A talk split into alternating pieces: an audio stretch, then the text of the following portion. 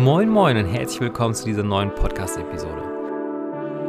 Zu Gast haben wir heute den achtfachen deutschen Meister im Kitesurfen, Linus Erdmann. Mit ihm möchte ich eine Frage besprechen. Wie gehen wir vor, wenn wir uns dafür entscheiden, mal einen Kitesurf-Wettkampf zu machen? Welche Veranstaltungen gibt es in Deutschland, weltweit und was sind die Zulassungsvoraussetzungen? Wie gut musst du überhaupt Kitesurfen können, um daran teilnehmen zu dürfen? All das erfährst du in dieser Podcast-Episode. Und eins vorweg, es gibt einen besonderen Grund, warum auch ich an einem Wettkampf teilnehmen möchte. Ja, erstmal moin in die Runde und ähm, vielen Dank, dass du mich eingeladen hast. also mein Name ist Linus Erdmann, ähm, einige kennen mich vielleicht. Ich bin inzwischen achtfacher deutscher Meister im Kitesurfen und auch amtierender deutscher Meister im Freestyle. Habe selber die letzten Jahre viele Wettkämpfe gemacht, komme aus dem Kitesport und das inzwischen schon mehr als 15 Jahre, also wirklich lange dabei. Und ja, heute hier mit Dorian und wir haben ein paar spannende Themen, die wir gerne besprechen wollen. Ja, herzlich willkommen, Linus. Linus, äh, weißt du eigentlich, wann du das erste Mal deutscher Meister im Kitesurfen geworden bist? Da müsste ich, glaube ich, einmal auf die Homepage gucken, um, um mich zu vergewissern. Aber ich meine, das war um 2012 herum. Damals noch bei den Junioren und dann später erst bei den Herren. Also wirklich ganz unten angefangen mit den ersten Camps und dann später auch bei den Meisterschaften mitgefahren. Wenn du achtfacher deutscher Meister bist, bist du so wie, wie einer von den Klitschko-Brüdern, der jetzt achtmal in Folge deutscher Meister geworden ist? Oder hattest du zwischendurch mal den Titel nicht verteidigen können? Also es gab ein Jahr, wo ich den Titel nicht verteidigt bekommen habe. Da war ich im Ausland und bin international bei der Weltmeisterschaft mitgefahren und hatte nicht die Zeit, an allen Stops teilzunehmen. Und da war mir der Wind nicht ganz wohlgesonnen, weswegen ich dann den Titel nicht bekommen konnte aus reinen Punktegründen. Denn damals war die deutsche Meisterschaft noch eine Tour und kein Einzelevent, aber dazu erzähle ich später nochmal mehr. Und, ähm, Sehr gerne. Ja, da hat es nicht ganz hingehauen, aber im Grunde genommen doch kann man so sagen. Wobei die Ära davor auch lange besetzt war durch auch einen altbekannten Mario Rottwald, der, glaube ich, auch sogar neun oder elf Titel irgendwie sowas ähm, bekommen hatte. Ja, da gibt ihr euch wirklich so das Zepter in die Hand, weil tatsächlich, ähm, das ist echt spannend, weil Mario Rottwald, mit denen hatte ich jetzt zwei Podcast-Episoden aufgenommen und mit ihm werde ich heute nochmal eine Podcast heute Nachmittag aufnehmen tatsächlich. Das ist witzig, dass er der vorherige ähm, deutsche Meister gewesen ist und die ersten Podcasts jetzt mit mir aufgenommen hat, du danach gefolgt bist und du jetzt im Nachgang auch die Episoden machst. Also dann bin ich gespannt, wer der nächste deutsche Meister wird, weil den lade ich dann direkt auch in diese Episode hier mal ein. Ja, ja, da bin ich auch gespannt. Also ich glaube, da gibt es im Nachwuchsbereich auf jeden Fall den einen oder anderen, der da durchaus in Frage kommt, ähm, das Zepter in Zukunft in die Hand zu nehmen.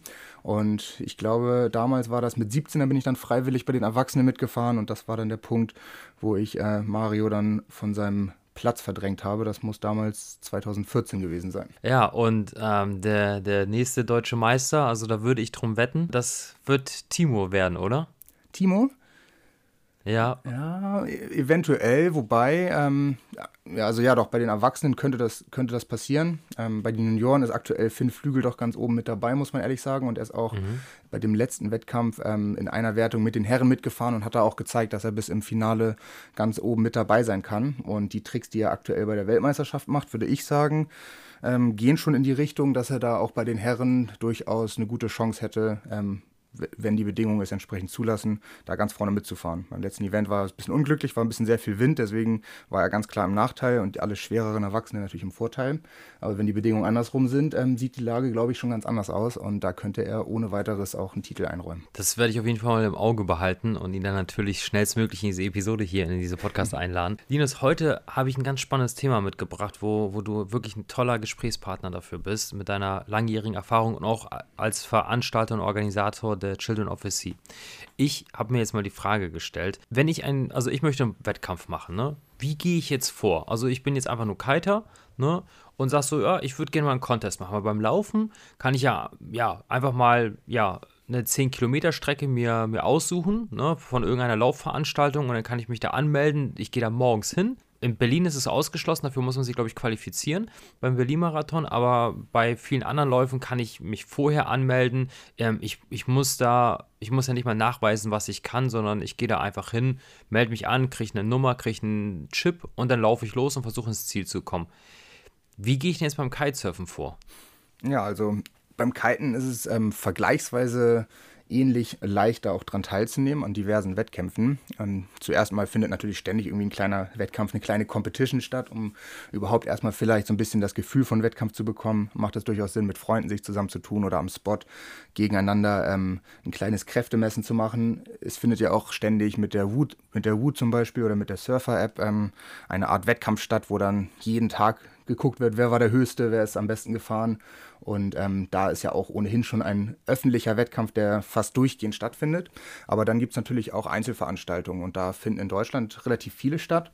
Da haben wir einige, wo man dran teilnehmen kann. Das sind unter anderem Big Air Events, aber auch ähm, Freestyle Events. Und das Ganze findet dann meistens meistens irgendwo hier oben am Norden statt, äh, im Norden statt, die wenigsten leider an den Seen. Seen ist dann eher so prädestiniert für Thema Racing. Und wenn man da mitmachen möchte, braucht man eigentlich wenig Voraussetzungen. Man kann ähm, nur mit der Mitgliedschaft in einem Segelverein an offiziellen Events teilnehmen, aber für jede Funsportveranstaltung, so wie sie auch zum Beispiel ähm, beim Hangteam Höher stattfindet, von den Cooks-Kitern organisiert. Da ist es auch so, da kann wirklich jeder teilnehmen. Das sind Events für jedermann.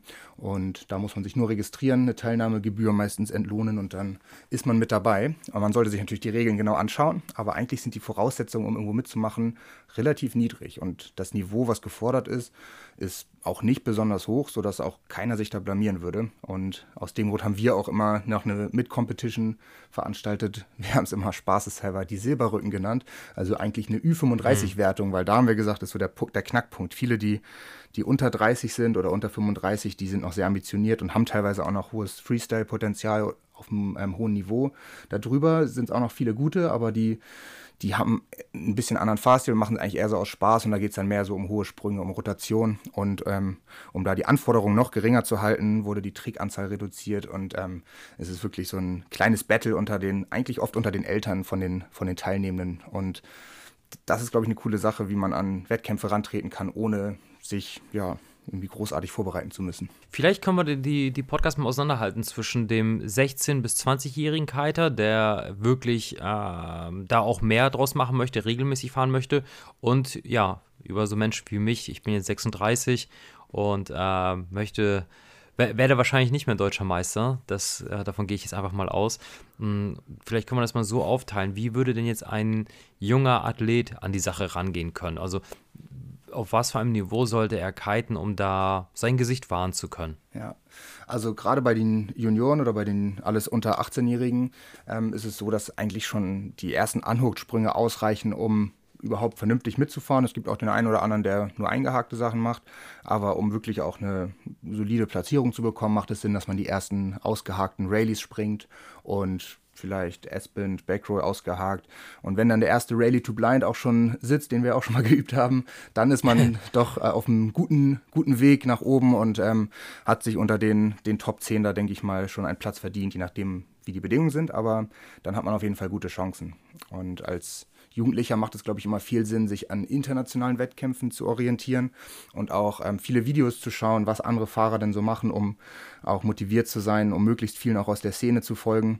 Und meine Empfehlung ist eigentlich für alle, die es noch nie gemacht haben, einfach erstmal bei so einem Event entweder teilnehmen oder überhaupt dabei sein, sich das mal anschauen, um halt auch mit den Leuten in Kontakt zu kommen. Weil das ist eigentlich viel entscheidender. Das ist ja um diese Wettkampfszene herum ist so eine richtig kleine Community unter Fahrern, die das auf einem hohen Niveau betreiben und da auch viel Spaß dran haben und auch ehrgeizig sind. Und wenn man sich da mit einreiht oder das Ganze mal kennenlernt, dann wird man da meistens ohnehin von diesem begeisternden Rausch mitgenommen und hat dann auch Lust, da daran teilzunehmen. Wie ist das mit der, mit der Vorbereitung? Ich weiß, dass du mit Children of the Sea auch so Trainingcamps veranstaltest. Genau, also die Vorbereitung findet natürlich in der Regel bei sich zu Hause oder privat ähm, ähm, zu Hause statt, aber wir machen halt auch einmal im Jahr machen wir ein Camp, das auf Fehmarn hier, die Children of the Sea Academy, wo wir im Grunde genommen Jugendliche wirklich dafür ausbilden, ähm, auch an Wettkämpfen teilzunehmen. Das ist dann unter anderem auch Thematik bei den Präsentationen, wie bereitet man sich auf einen Wettkampf vor, ähm, wie funktioniert so eine Elimination, was muss man für Tricks machen, wie viele Punkte geben die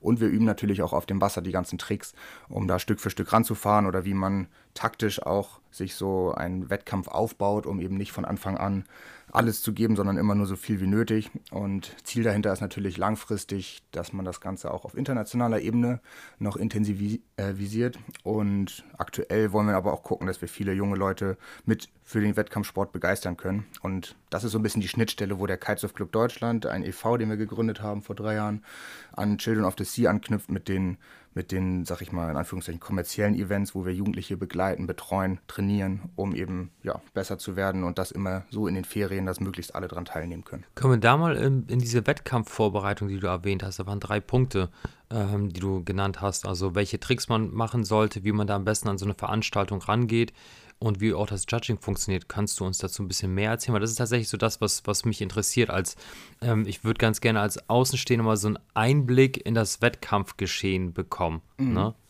Genau, also um das so mal ein bisschen auseinanderzuziehen, für die Vorbereitung ist eigentlich immer das Wichtigste, dass man sich körperlich gut fühlt. Das geben wir auch immer allen mit, dass man eben sich nicht zu sehr stresst, dass man einmal in sich geht, dass man ausgewogen sich ernährt hat. Also das sind so diese wirklich Basics, wie man sich darauf vorbereitet, dass man alles, was man an Material hat, rechtzeitig aufbaut, dass man sich genau informiert, wann ist man denn wirklich dran, wann muss man fahren, dass man äh, die, die Zeitabstände gut abschätzen kann, dass man nicht plötzlich ganz überrascht ist, oh, ich muss ja jetzt schnell aufs Wasser und dann unter Stress da performt, sondern dass man ähm, Herr der Lage ist und gelassener rangehen kann. Und da hilft immer ein Überblick und vor allem sich vorab mit den Regeln und den Abläufen zu beschäftigen.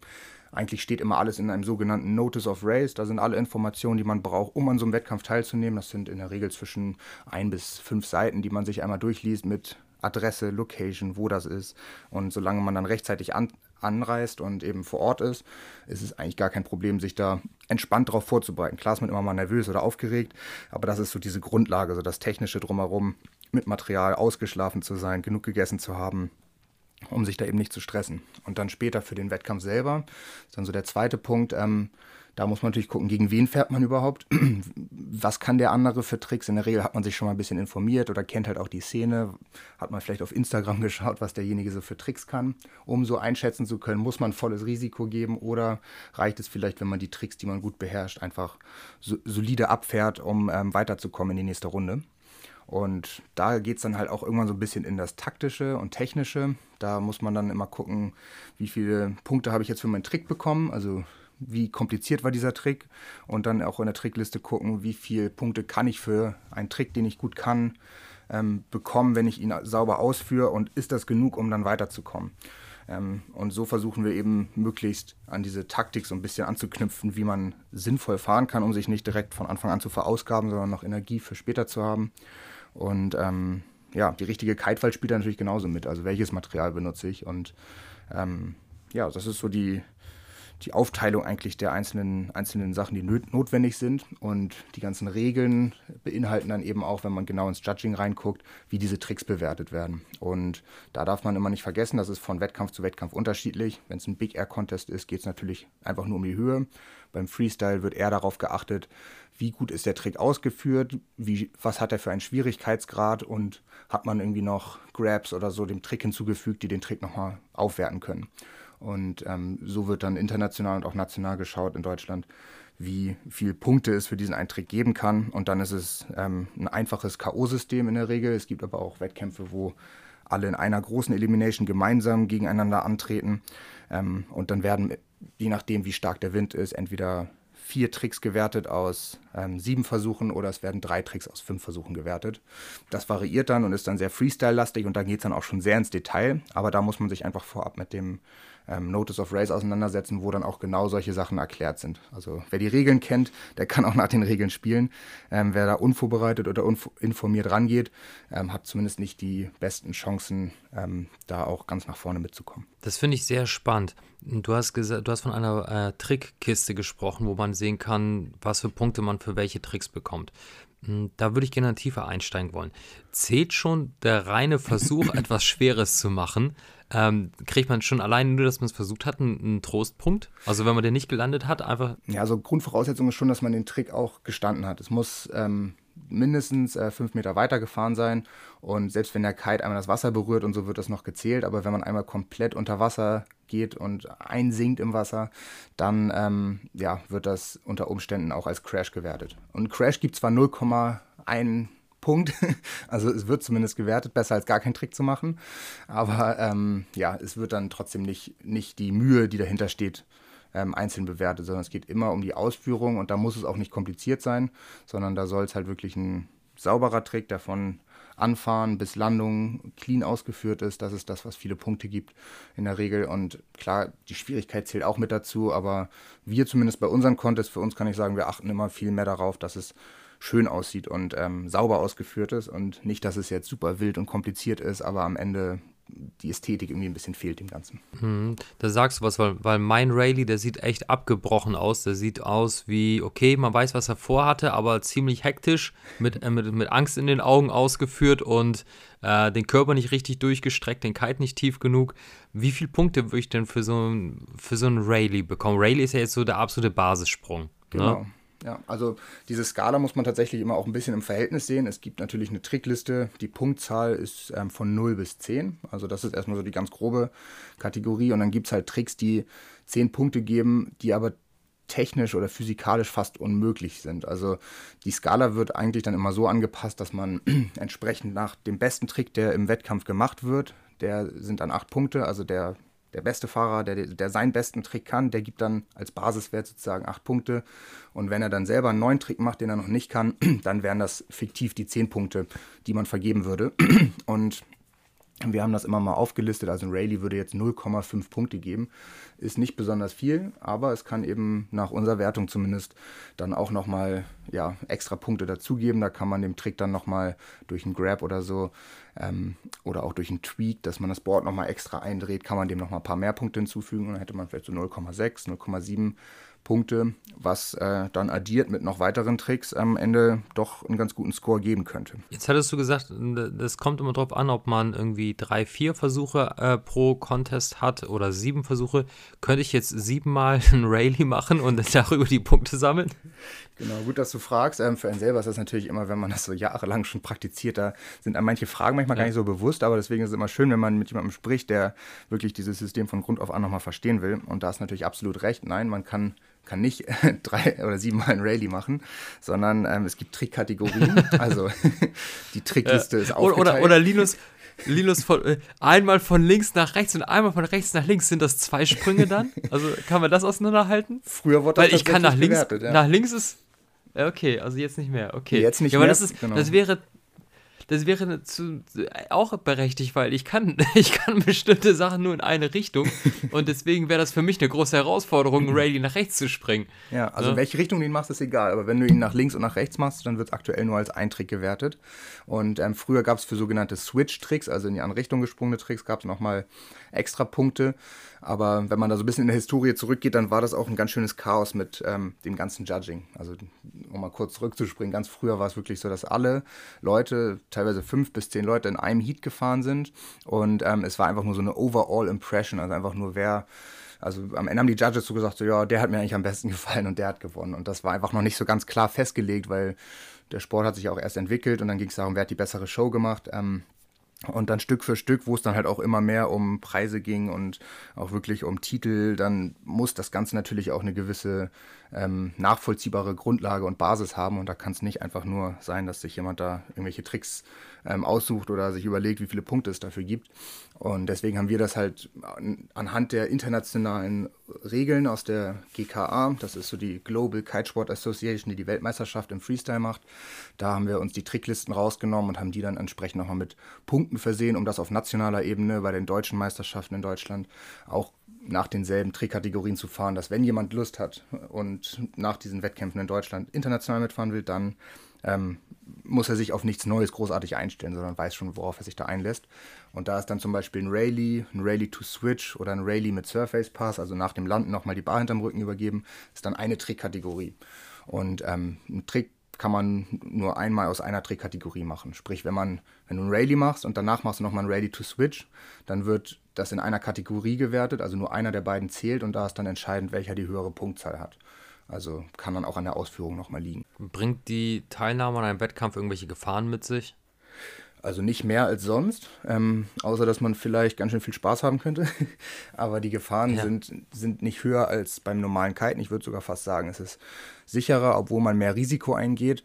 Denn in der Regel sind die Spots dann in kleine Zonen unterteilt, wo dann wirklich eine, eine Competition Area ist, mit Bojen gekennzeichnet, wo dann auch im Bestfall keine anderen Fahrer reinfahren. Die meisten respektieren das, halten dann auch entsprechend Abstand und machen Platz, sodass derjenige, der seine Tricks performen soll, wirklich allen Platz der Welt hat. Keiner fährt ihm in den Weg und es kann eigentlich von, von außen kein Crash passieren. Das Einzige ist natürlich, man selber geht ein gewisses Risiko ein und ähm, kann mit Sicherheit mal, mal, mal stark fallen, aber das ist trotzdem würde ich sagen, fast sicherer, als wenn man selber Privatkiten geht und für sich einfach nur übt. Also gerade unter Druck stehen die Leute doch mehr Tricks.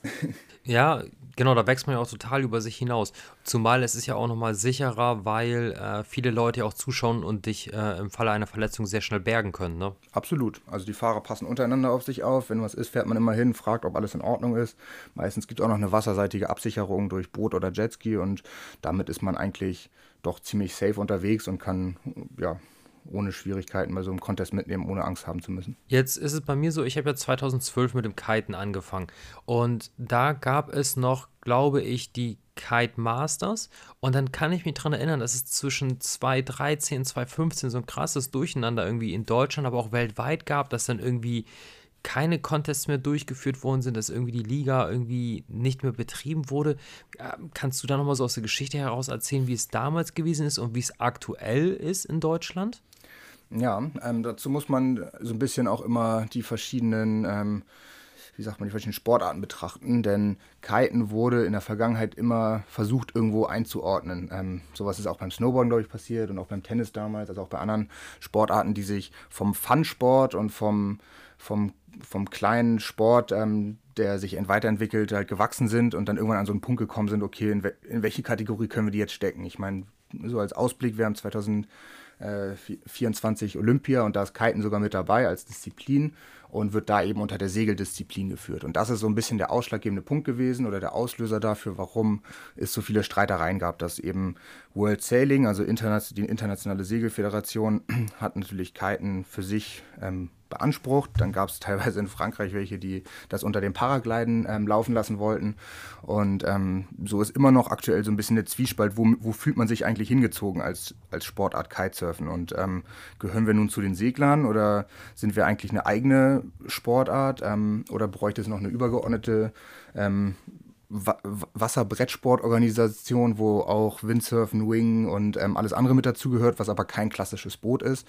Und so gab es halt immer in der letzten Zeit die ja, Problematik, dass man nicht genau sagen konnte, wer vergibt denn jetzt eigentlich den offiziellen Titel. Und das hat dann dazu geführt, dass unterschiedliche Eventveranstalter gesagt haben, wir machen die deutsche, äh, wir machen die deutsche oder die Weltmeisterschaft, aber eigentlich war das rechtlich gar nicht gesichert in diesem Sinne, sondern man macht dann halt die deutsche Meisterschaft des Deutschen Seglerverbandes und führt die aus. Oder man macht die Weltmeisterschaft der World Sailing oder aus dem anderen Bereich. Und da hatte man dann in einer gewissen Zeit die Problematik, zwei verschiedene Touren zu haben, die eigentlich die Fahrer und auch irgendwie diese ganzen, diese ganze Gruppe so ein bisschen gespalten haben.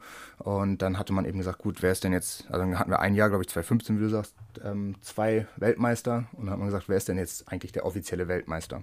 Und dann gab es sowohl eben in Deutschland als auch international ähm, aus den Fahrern heraus, aus eigenen Reihen, ähm, die Idee, sich zusammenzutun. Da gab es dann die KRU, die Kite, Kiteboarding Riders United, das war international. Die haben sich dann dazu entschlossen, eben die World Kiteboarding League zu gründen, so wie sie auch jetzt aktuell noch im Bestand ist. Ähm, und das war dann so der ausschlaggebende Punkt, dass man gesagt hat, man möchte nicht gegeneinander und nicht der eine Fahrer fährt bei der Tour mit, der andere bei der.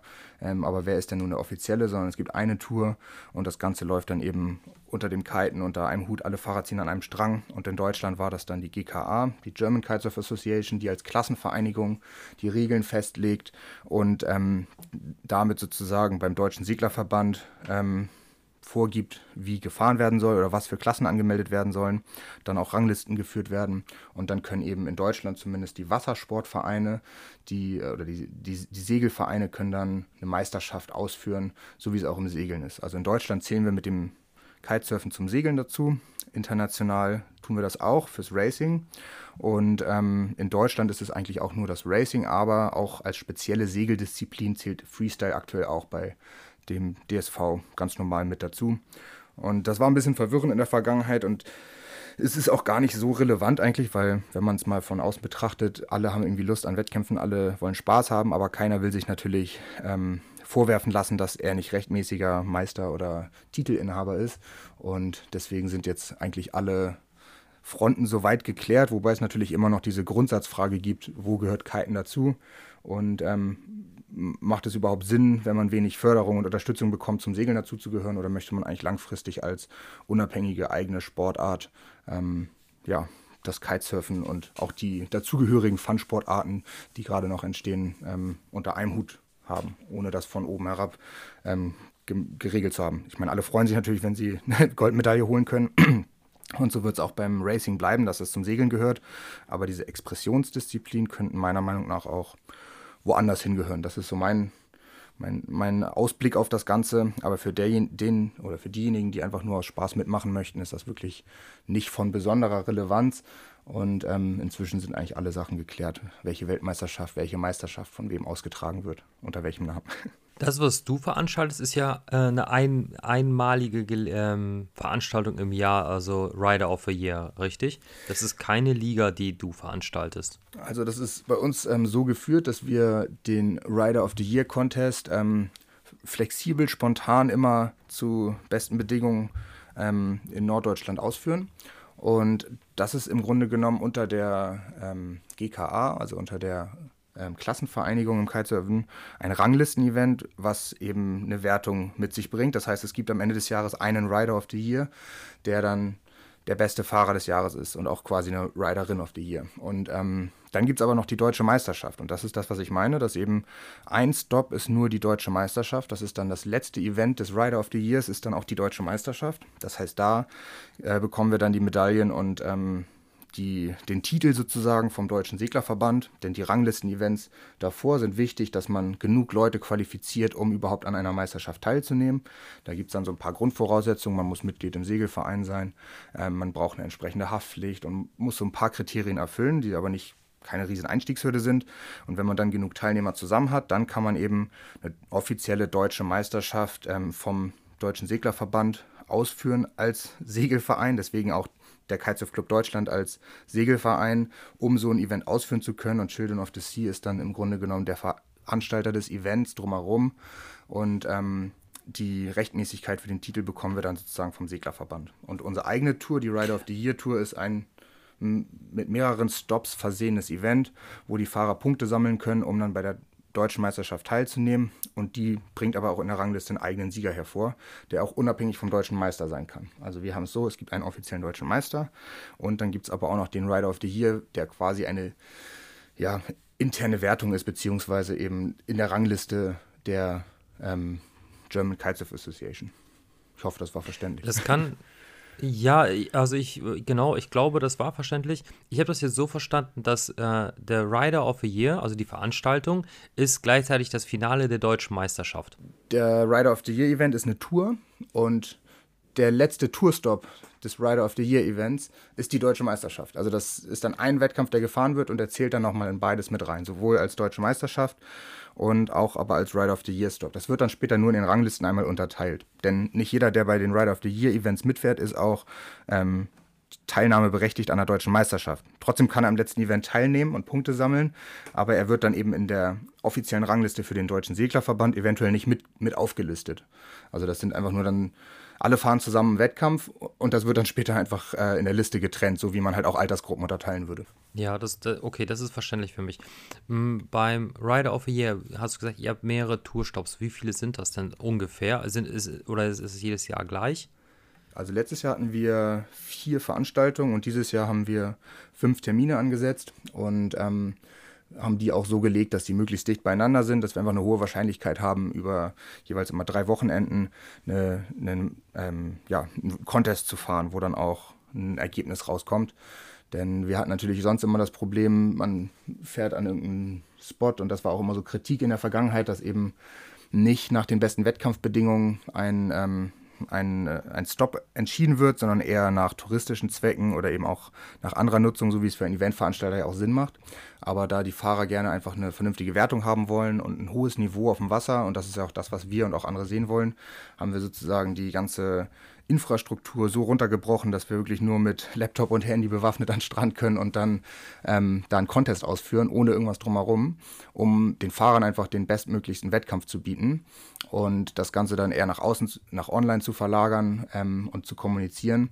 Und das letzte Event ist dann eben eine Mischung. Das ist dann sowohl auch vor Ort als eben aber auch online. Und da kann man dann eben auch nochmal mehr darauf eingehen, dass man zwar einen festen Stop hat, aber dann auch bei den Bedingungen an dem Stop zu dem Zeitpunkt der Fahrer sich behaupten muss. Aber es kann zum Beispiel jemand ganz anderes Toursieger werden, weil er eben bei allen Stops mitfährt. Und man hat es halt oft, dass auch extrem gute Leute vielleicht mal Schwierigkeiten haben bei einem Tourstop oder bei einem Event ähm, vorne mitzufahren, weil die Bedingungen es vielleicht nicht ganz hergeben. Und bei dieser Tour ist man eben auf der sicheren Seite, dass man genug Möglichkeiten hat, sein Können zu zeigen und das eben bei den besten Spots, wo man halt sonst normalerweise touristisch gesehen keinen keine, keine Meisterschaft machen würde, weil es sich einfach finanziell nicht lohnt. Und das versuchen wir eben für die Rider und auch von den Riders zu organisieren, sodass wir uns da selber zusammentun, alle in einer Gruppe sind ähm, und dann wirklich auf einem kurzen Dienstweg über WhatsApp kommunizieren, wann, wie und wohin es geht und wer dann dran ist. Mal so, eine, äh, so ein Blick hinter die Kulissen. Musst du sowas bei einer Kurverwaltung oder sowas anmelden oder geht ihr einfach so zum Spot? Weil ich meine, der Strand ist ja für alle da und ihr baut da jetzt ja keine Bühnen auf. Ihr habt da jetzt, ähm, ihr gebt da abends kein Konzert oder irgendwas. Wie macht ihr das? Genau, also die Veranstaltungen, die ähm, können wir in der Form auch gar nicht anmelden.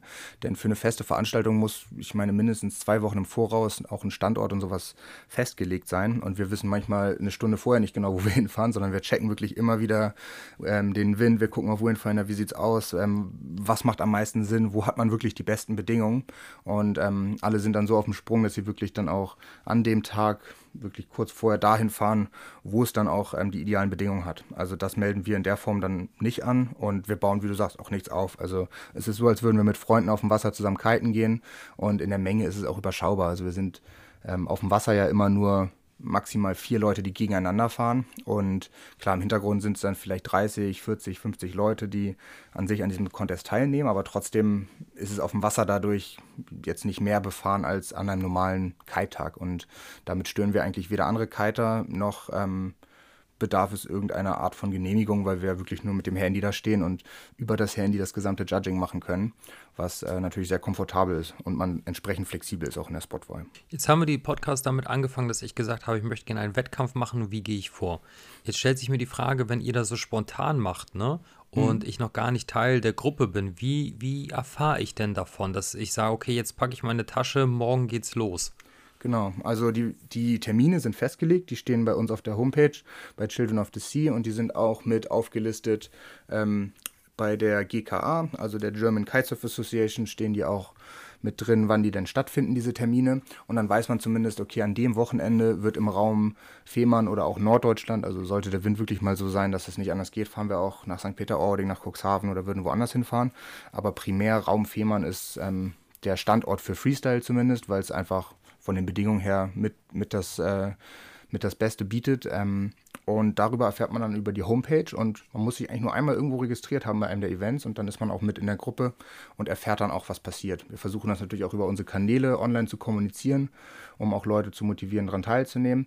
Aber man muss natürlich schon so ein bisschen schauen und suchen, dass man auch ähm, die ganzen Informationen findet. Ähm, da gebe ich dir auf jeden Fall recht, wenn das eine Frage wäre, wie man es hinbekommt, da auch dran teilzunehmen.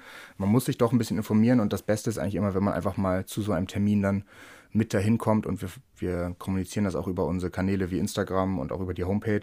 Ähm, so dass man sich das dann auch mal angucken kann und dann auch schon mal mit dabei ist. Jetzt steht in dem Kalender beispielsweise, ich habe jetzt nicht hingeschaut, das heißt einmal, ähm, erster Stopp ist dann 15. April. Mhm. Du hast gesagt, ihr, ihr, das findet nur statt, wenn gutes, äh, wenn die Bedingungen es hergeben. Kann es sein, dass dann der erste Stopp vielleicht auch eine Woche eher oder eine Woche später durchgeführt, weil die Bedingungen da einfach passen? Oder fällt der aus, wenn die Bedingungen nicht passen an dem Wochenende? Der fällt dann einfach aus, wenn die Bedingungen an dem Wochenende nicht passen. Also wir haben im Grunde genommen mehrere Termine angesetzt und das andere sind dann alles Ausweichtermine, sollte was nicht stattfinden können. Also wir haben immer mehr Termine festgesetzt, als wir in der Regel dann wirklich fahren ähm, weil es natürlich immer mal sein kann, dass der Wind nicht ausreicht oder dass äh, das ganze Wochenende so schlecht aussieht, dass wir dann zwei Tage vorher sagen, nee, das lohnt sich nicht, diesen Aufwand zu betreiben, denn wir werden da kein vernünftiges Ergebnis zusammenbekommen.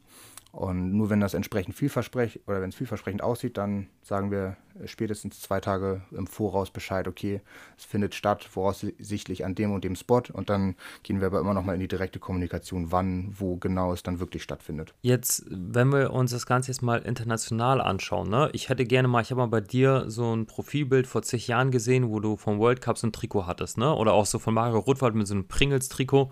Mhm. Könnte ich mich jetzt auch beim World Cup anmelden mit so einer Tageszulassung? Und wenn ich einfach sage, ich habe die Kohle oder also ich habe die Kohle und kann zu allen Tourstops hinfahren. Oder ich sage so, ja, das ist gerade in Deutschland, ich hätte gerne das Trikot für mein Tinder-Profil oder sowas.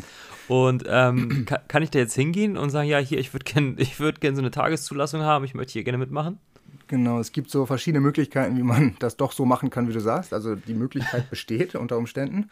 Ähm, denn es gibt immer das Nachrückverfahren, wo halt, wenn Leute nicht zum Contest erscheinen. Und das passiert international häufiger mal, dass aus den, weiß nicht, 30, 40 Teilnehmern dann mal der ein oder andere krank ist oder doch nicht zum Event kommen kann, aus was für Gründen auch immer. Und dann werden Leute eben nachrücken, die sich mit angemeldet haben. Und Theoretisch kann sich jeder anmelden, aber es werden natürlich bevorzugt die Leute genommen. Also es wird eben nach nationalen ähm, Ergebnissen geschaut. Wenn man bei der Weltmeisterschaft mitfahren möchte, gibt man eben an, welche Platzierung man auf nationaler Ebene hat und die werden dann entsprechend berücksichtigt bei, der, bei, dem, bei dem Antrag. Und man hat auch die Möglichkeit einer Wildcard. So kann zum Beispiel jedes Land, wo eine Meisterschaft ausgetragen wird, also bei der Weltmeisterschaft ähm, in Deutschland, hätten dann automatisch die besten Fahrer die Möglichkeit, eine Wildcard zu bekommen. Es könnten aber auch, es könnte aber auch entschieden werden, dass ähm, ein anderer Fahrer diese Wildcard bekommt, der aus den und den Gründen vielleicht nie irgendwo mitgefahren ist, aber hohes Potenzial hat, dann kann auch entschieden werden, okay, der Fahrer kann eine Wildcard bekommen. Und das funktioniert auch auf nationaler Ebene, ähm, dass wir Leute bei der deutschen Meisterschaft teilnehmen lassen können. Zwei Leute jeweils, ähm, einmal Damen, einmal ähm, Erwachsene oder Herren oder auch Junioren. Das ist dann egal. Also männlich-weiblich hat man immer jeweils eine Wildcard zu vergeben. Und ähm, da kann dann auch jemand mitmachen, der vielleicht sonst nirgendwo mitgefahren ist. Und es kann auch bei uns in Deutschland jeder nachrücken und trotzdem mit in eine deutsche Meisterschaft reinkommen. Also wir haben eine bestimmte Anzahl festgelegt. Wir können maximal, ähm, sagen wir, 35 Leute teilnehmen lassen. Und wenn die Zahl noch nicht erreicht ist, dann können alle nachrücken, die noch Lust haben mitzumachen. Und das ist international genau dasselbe. Man kann auch zum Stop hinfahren, sich anmelden und dann wartet man die, die Registrierung ab. Und wenn sich bis dahin dann nicht alle angemeldet haben und man eben vor Ort ist, dann rückt man automatisch nach und kann dann mit, ich meine, 150 Euro Investment ähm, sich ein Lycra äh, ähm, ersteigern sozusagen. Ja, total spannend. Aber äh, also ich, es interessiert mich. Ich will da mal ein bisschen tiefer reinsteigen, in das Thema. Also, wie hoch wäre denn die Wahrscheinlichkeit, dass ich äh, beim World Cup in Deutschland teilnehmen würde? Weil so wie das jetzt gerade klingt, ist die Wahrscheinlichkeit, also es ist möglich, aber die Wahrscheinlichkeit ist doch gering, weil auf der Warteliste stehen mit sehr, sehr hoher Wahrscheinlichkeit andere Kitesurfer, die schon Punkte bei anderen Wettkämpfen ähm, ja, bekommen haben und, und die werden ja wohl eher nachrücken als, als ich jetzt, oder? Mm, es hängt so von dem Event ab, aber die Wahrscheinlichkeit ist nicht ganz so gering. Also es kann doch durchaus passieren, dass man da nachrückt und dann auch äh, mitmachen kann. Ähm, ausgeschlossen ist das nicht, zumal es halt auch bei vielen Meldungen auch immer noch eine Qualifikationsrunde im Voraus gibt. Ähm, und da hat man dann schon die Möglichkeit, auch mit reinzurücken. Also es ist nicht ausgeschlossen, wenn du dich anmelden solltest für ein deutsches Event oder für einen Weltmeisterschaftsstopp, dass du dann auch äh, teilnehmen kannst und dann auch, auch was zeigen musst natürlich. Also ich glaube, damit würde ich Leuten echt auf den Fuß treten und mich echt unbeliebt machen. Also ich stelle mir es jetzt einfach vor. ja, du nimmst ja niemanden den Platz weg. Ich, ja, ja, das, ja, das, das, ja, aber nicht, wenn, wenn, ja, ja, wenn sich keiner angemeldet hat mit dieser Tagesgeschichte, dann, dann war ja eh eine Lücke frei, in die bin ich halt reingerutscht. Und jetzt stell dir mal vor, dass die fahren auf voll dem hohen Niveau und dann komme ich da mit meinem Rayleigh vorbeigefahren, einmal von links, einmal von rechts und fünfmal gestürzt. Und dann kann ich aber sagen, ja, ich bin World Cup-Teilnehmer. Ja, genau. Das, also das wäre schon, wär schon Live-Goal, muss ich sagen. Ja, ja, das klingt auf jeden Fall nach einem Plan. Also zumindest kann man das mal überlegen. Es gibt ja auch immer mal Tourstops weltweit, die ähm, die nicht ganz so stark besucht sind. Und da kann man auch überlegen, ob man vielleicht auch im äh, Strapless Freestyle World Cup oder so mal mitmacht und sich damit anmeldet.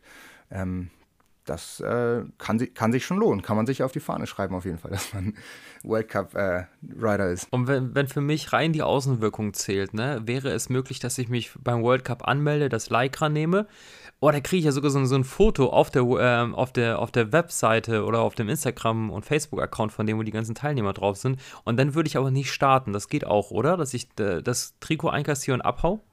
Ja, möglich ist das, ähm, aber der Fairness halber sagt man dann zumindest Bescheid, dass die eben nicht auf einen warten oder auch nicht, ähm, oder dass sie dann halt auch von vornherein jemanden dann aus dem Wettkampf rausnehmen, denn es kann ja auch immer passieren, dass sich jemand anmeldet und sich dann doch plötzlich verletzt und nicht mitmachen kann.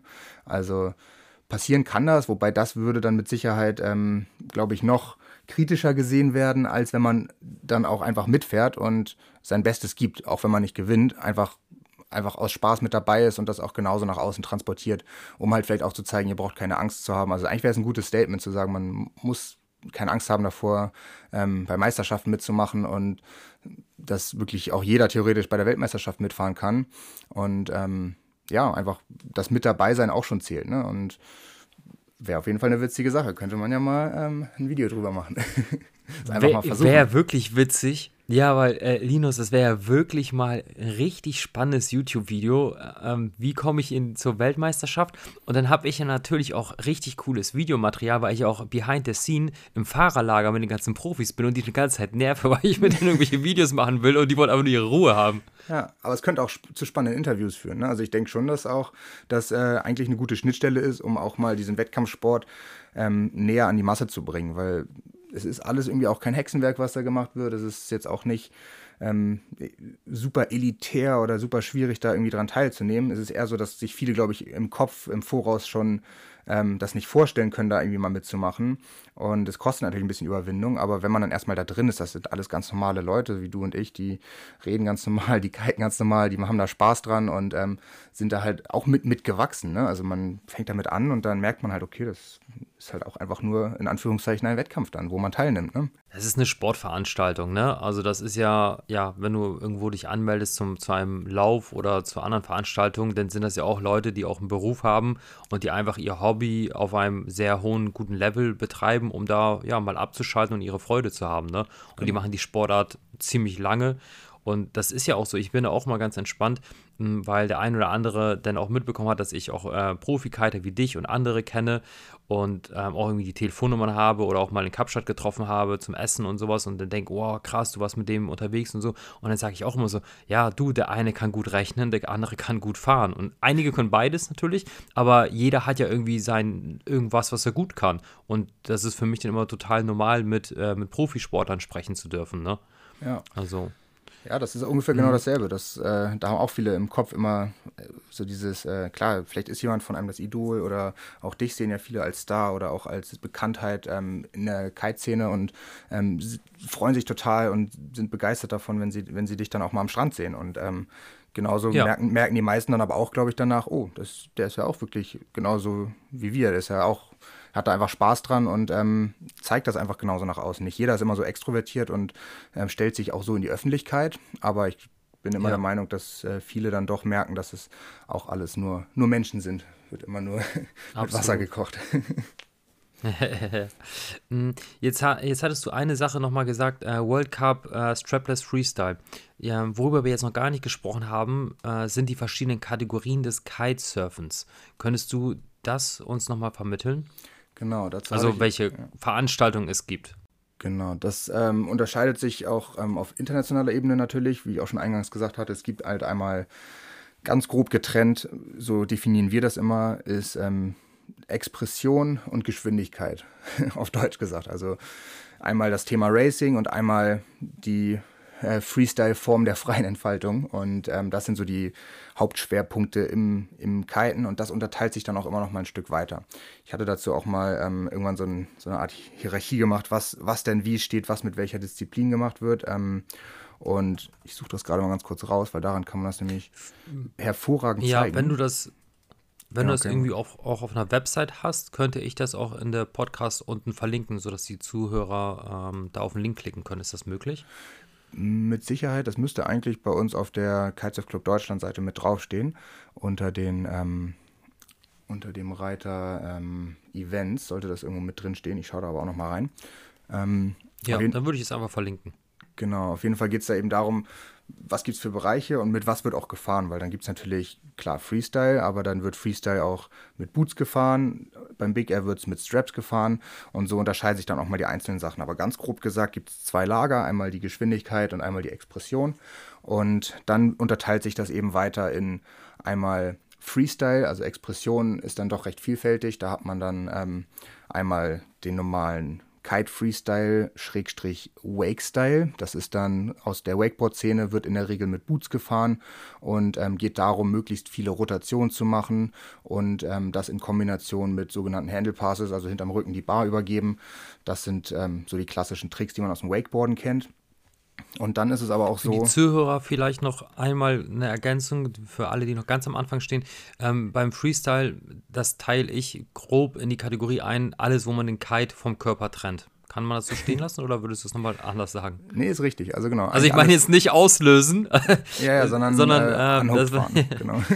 genau, ja. Ja, nee, im Grunde genommen ist es das. Also Freestyle, Schrägstrich Wakestyle ist ähm, alles, was ausgehakt ist.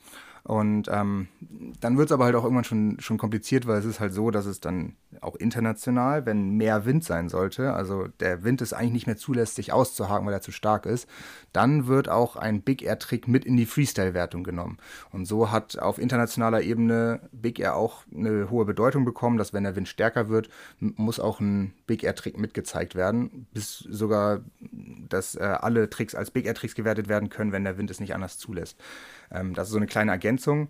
Ähm, da muss man halt auch wieder anders taktisch fahren, aber trotzdem gibt es im Freestyle in der Regel den Wake-Style, dann aufgeteilt Big Air, also reines hohes Springen ähm, mit möglichst Kite Loops und da zählt dann die Höhe, die Distanz und aber auch natürlich die, ähm, die Schwierigkeit des Tricks.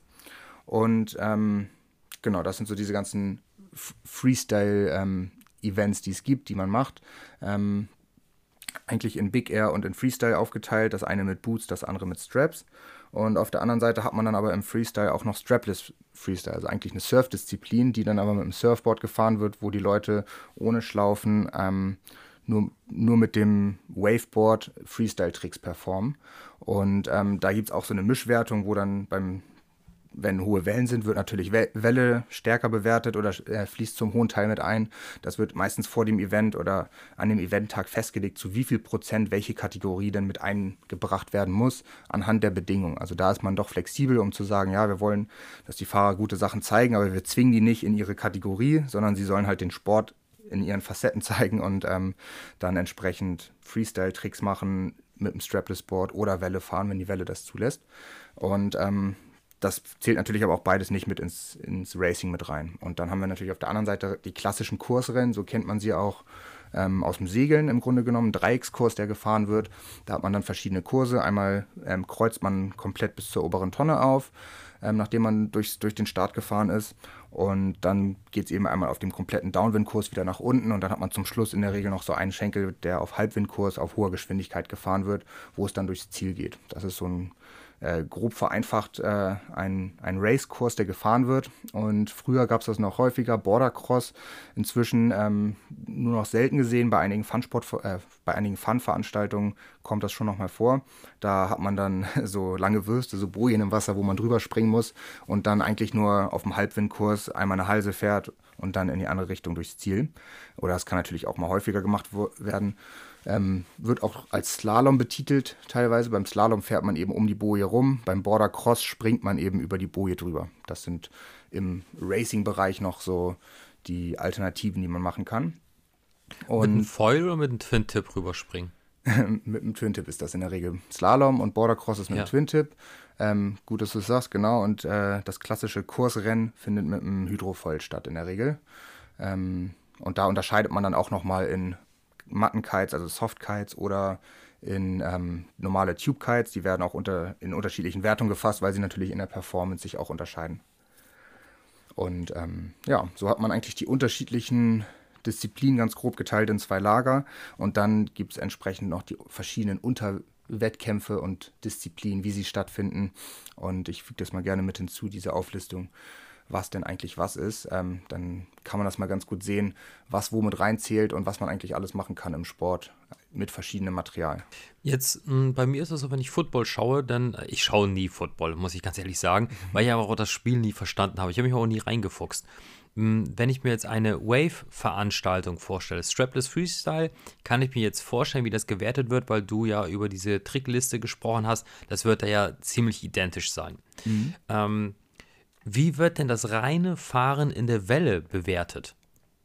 Ja, da geht es immer um die Turns, wie die Turns gefahren werden.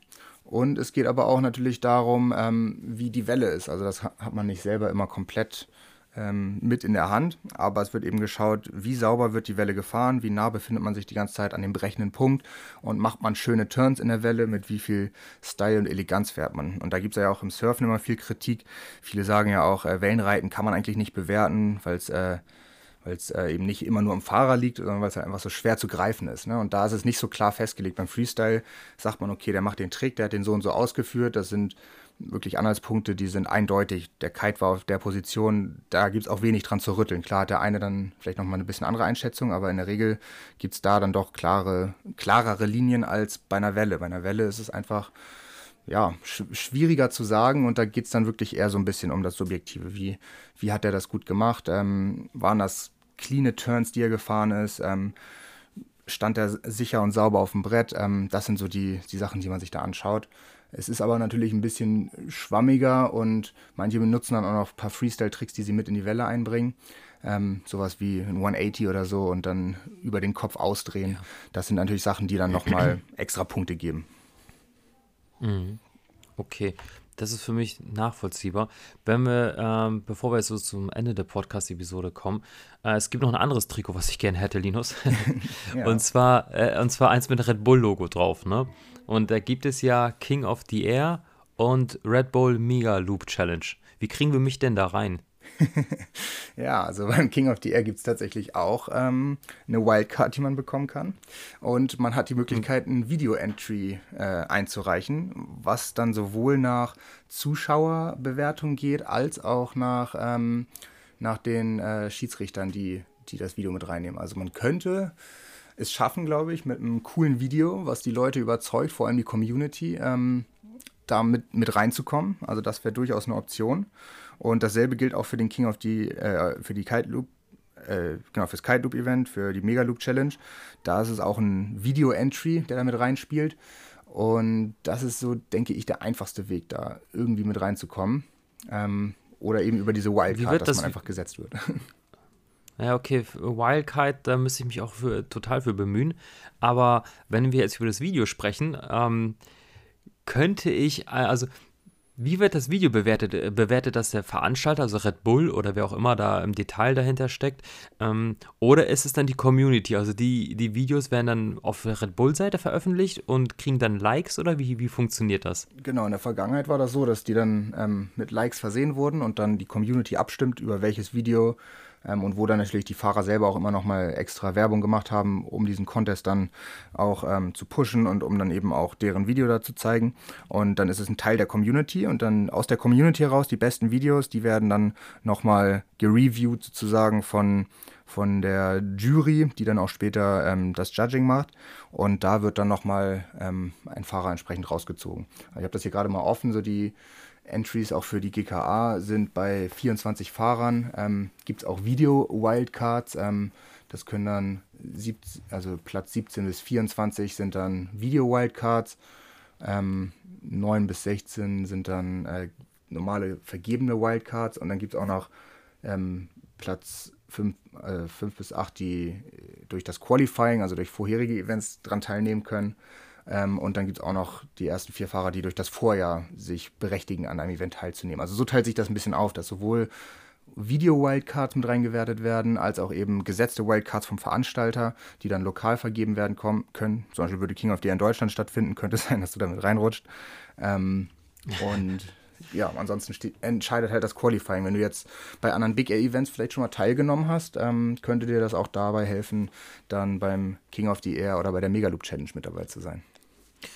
Du hast bei der Megaloop Challenge 2015 mitgemacht? Genau, das, ja doch, ich glaube, war 2015. Ja, 2015 war das, glaube ich, damals. Und genau, da bin ich immerhin Vierter geworden und wurde da aber auch damals mit Wildcard dazu eingeladen, weil ich nicht vorher mitgemacht hatte bei einem der Events. Mhm. Also das bedeutet, du hast so ein Trikot zu Hause liegen. ja, das äh, habe ich durchaus noch. Und auch beim King of the Air habe ich auch mitgemacht. Da war ich aber noch 16, da war ich ein bisschen, bisschen kleiner noch. Und ähm, das war, ja doch, 2014 meine ich. Und da gibt es natürlich auch noch Trikots und Klamotten von. Ja, also ich, ich bin ja kleiner als du. Also das wäre dann. Linus, ich glaube, ähm, wir können an der Stelle die Podcast-Episode beenden und ich würde mal kurz bei dir vorbeischauen. Ich äh, komme jetzt mal eben vorbei. Ist das in Ordnung für dich? Gar kein Problem. Ähm, ich bringe dir mal eben das T-Shirt und dann kannst du das Lycra auf jeden Fall in dein Office hängen, um zumindest stolzer Besitzer eines solchen Lycras zu sein. Dankeschön. Linus, vielen Dank für das, äh, für das Trikot und vielen Dank, dass du dir die Zeit genommen hast, uns so viele Insights zu verraten. Es war super spannend mit dir. Vielen Dank dafür. Sehr gerne. Und wenn es irgendwelche Rückfragen gibt, kann ich immer nur an die Community appellieren. Fragt einfach nach. Also wirklich, schreibt uns, schreibt mir bei Instagram, ähm, ja, bei Facebook, wo auch immer. Wir sind überall erreichbar. Wenn es Fragen gibt, immer Fragen. Das meiste ähm, lässt sich doch schnell klären. Alle Kontaktmöglichkeiten werde ich äh, in die Beschreibung von dieser Podcast reinpacken, sodass ihr da einmal kurz reinschauen könnt und dann könnt ihr Linus direkt kontaktieren. Alles klar, Linus. Dann bis später. Mach's gut, bis nachher. jo, ciao. Nun geht auch diese Podcast-Episode zu Ende und ich möchte dich gerne darum bitten, diese mit einem Freund von dir zu teilen, damit auch er diese Informationen bekommt, die du gerade bekommen hast. Im Nachgang zu dieser Podcast-Episode hatte ich mich noch länger mit Linus unterhalten und äh, wir sprachen über die Motivation hinter einem Wettkampf. Und es ist schade, dass wir es nicht aufgenommen haben, deswegen teile ich das auf diesem Wege. Ich persönlich gucke sehr auf, wenn ich eine neue Sportart mache, was es für Veranstaltungen gibt und möchte ja mir dann irgendwie ein Ziel setzen.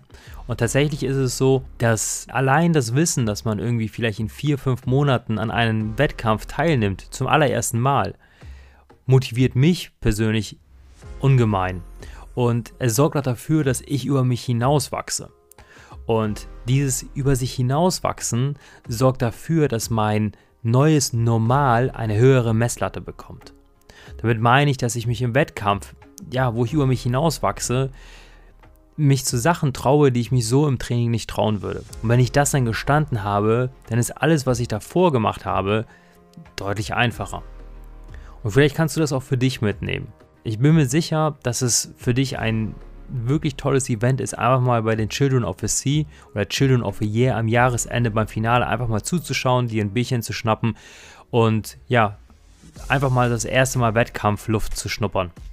Und ich kann mir sehr gut vorstellen, dass wir in Deutschland eine Menge junger, aber auch älterer Athleten haben, die so eine Veranstaltung mit ihrer Persönlichkeit bereichern würden und für sich selbst auch eine ganze Menge mitnehmen würden. Ich freue mich, wenn du diese Podcast teilst und natürlich, wenn du das nächste Mal wieder einschaltest.